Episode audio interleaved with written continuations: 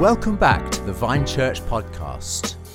Today we continue our studies in 1 Thessalonians, Paul, the Gospel and the Church.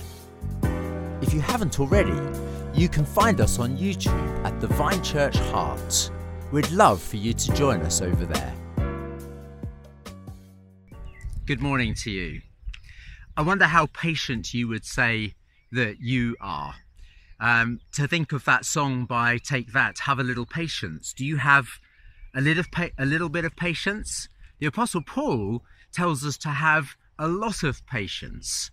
And so let's just read this familiar verse in 1 Thessalonians chapter 5 and verse 14. And he says, "We urge you, brothers, to warn those who are idle, to encourage the timid, to help the weak, and to be patient with everyone."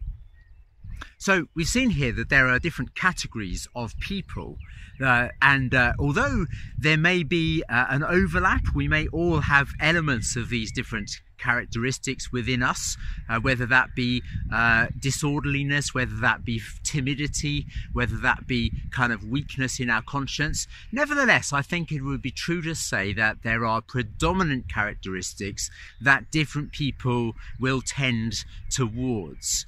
And so I can just imagine that Timothy, who was in Paul's entourage, as he was sitting there, as Paul was writing this letter, Timothy may well have kind of nudged Titus in the ribs when Paul wrote down here, encourage the timid, the faint-hearted. And Timothy may well have sort of said, you know, hey, that's me, faint-hearted, I'm timid Timothy. And of course, what Paul does here is he tells us that how we are to treat different types of people. But he also now tells us how we are to treat everyone. And he says, be patient with everyone. You see, as I just said in that song, we need to have a little patience. Paul says we need to have a lot of patience. Now listen, folks, if we are ever going to live in peace and harmony with one another, as we're told to do in verse 13, by responding well to leadership, by dealing with different people, those who are disorderly, those who are timid, those who are weak. If we're ever going to live at peace with one another, then we're going to need bucket loads of patience. And I want to just say two things about patience. The first is this. God is patient. God is long-suffering. You see, we've already seen that he is these other characteristics. He is one who admonishes. He is one who encourages. He is one who helps and supports. But another characteristic which he has bucket loads of is patience. Back in Exodus chapter 34, in a seminal definition of God's character, we're told there that God is compassionate and gracious and slow to anger.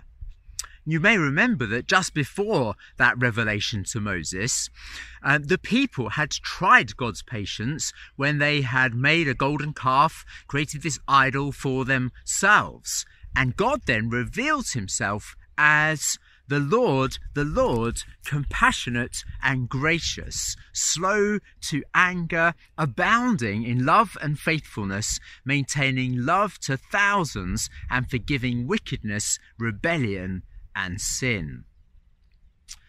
Fast forward into Romans chapter 2, and there we see that the Apostle Paul says that the Jews should not sit and feel that they are above God's judgment, because just as the Gentiles have sinned, so also the Jews will not escape God's judgment because they too have sinned. And Paul then says in chapter 2 and verse 5, "Do you show contempt for the riches of his kindness, tolerance, and patience, not realizing that kindness leads to repentance."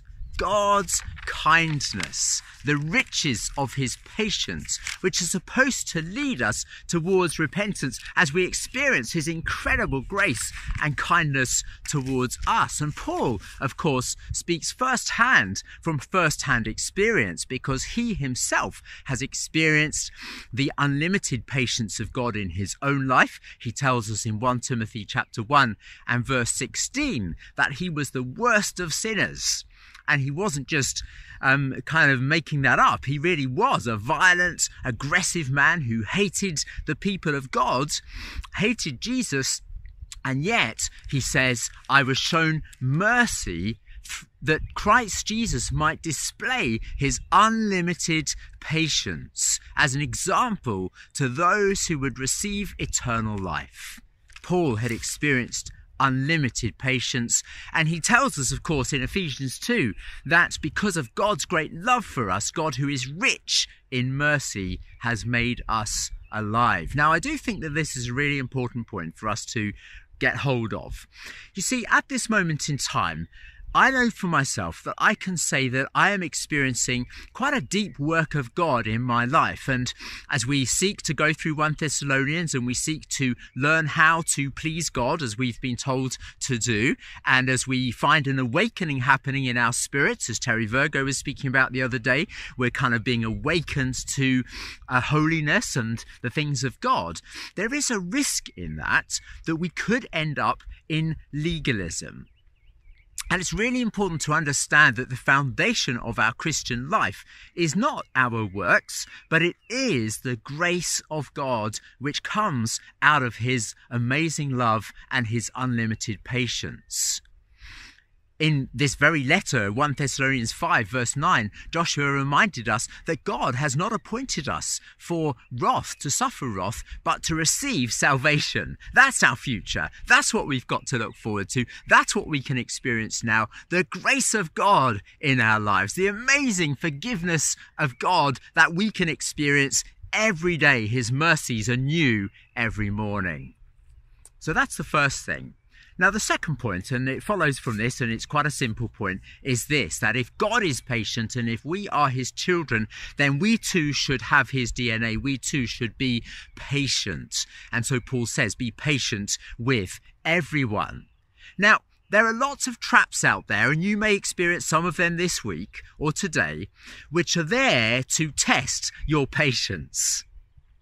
You know, you only need to get in the car and get behind a driver who is driving in an annoying way to test your patience. You only need to get on the telephone to get hold of your utilities, to go through endless options and menus to find that your patience is being tested. You only need to stand in a queue, or you only need to be with your kids for a whole day to discover that your patience is being sorely tested. You only need to be a teacher who has to put up with the same excuses every Monday morning from their kids about why they haven't done their homework to know that patience will be tested. You only need to go out to work and deal with your colleagues, with your boss, or with your staff to realize that you really are going to need a lot of patience. How about when you're in that shop, again, experiencing the need for patience? So let me ask you a question today. How patient are you? On a scale of 1 to 10, and this is something I do with the young people, how patient would you say you are, where 1 is very patient indeed, and 10 is very, very short-tempered and impatient? We're told not to let the sun go down on our anger, but rather to deal with things and to deal with our hearts and to ask for forgiveness when we don't show patience. And I've certainly had to do that often, knocking on my children's doors to say, please, will you forgive me for losing my patience earlier on? We need to do that. Shame on us. We need to learn to be more patient and more full of the grace of God. Jesus told us in Matthew 18 that we were to forgive our brothers 70 times 7. We're to be full of grace and forgiveness to others, in the light of the fact that he has been so full of grace and forgiveness towards us. And finally, I would just mention Colossians chapter 3, where we're told that we have a whole new wardrobe as Christians. We're to put on the clothing as God's dearly beloved children. We're now to put on. I don't know what you've chosen to put on today. What are you going to wear today? Well, let me encourage you today to put on these virtues: compassion, kindness, humility, patience. We're told to clothe ourselves with patience. So let me encourage you today, be patient with everyone and experience the grace of God in your life. Let us pray together. Lord, we thank you for your grace. We thank you for your patience towards us. We thank you for your long suffering towards sinners. And we thank you, O God, that we live continually in the good of your patience to us. And so we pray that we would be full of that virtue in our lives, that we would learn to be patient with everyone. We ask in Jesus' name. Amen.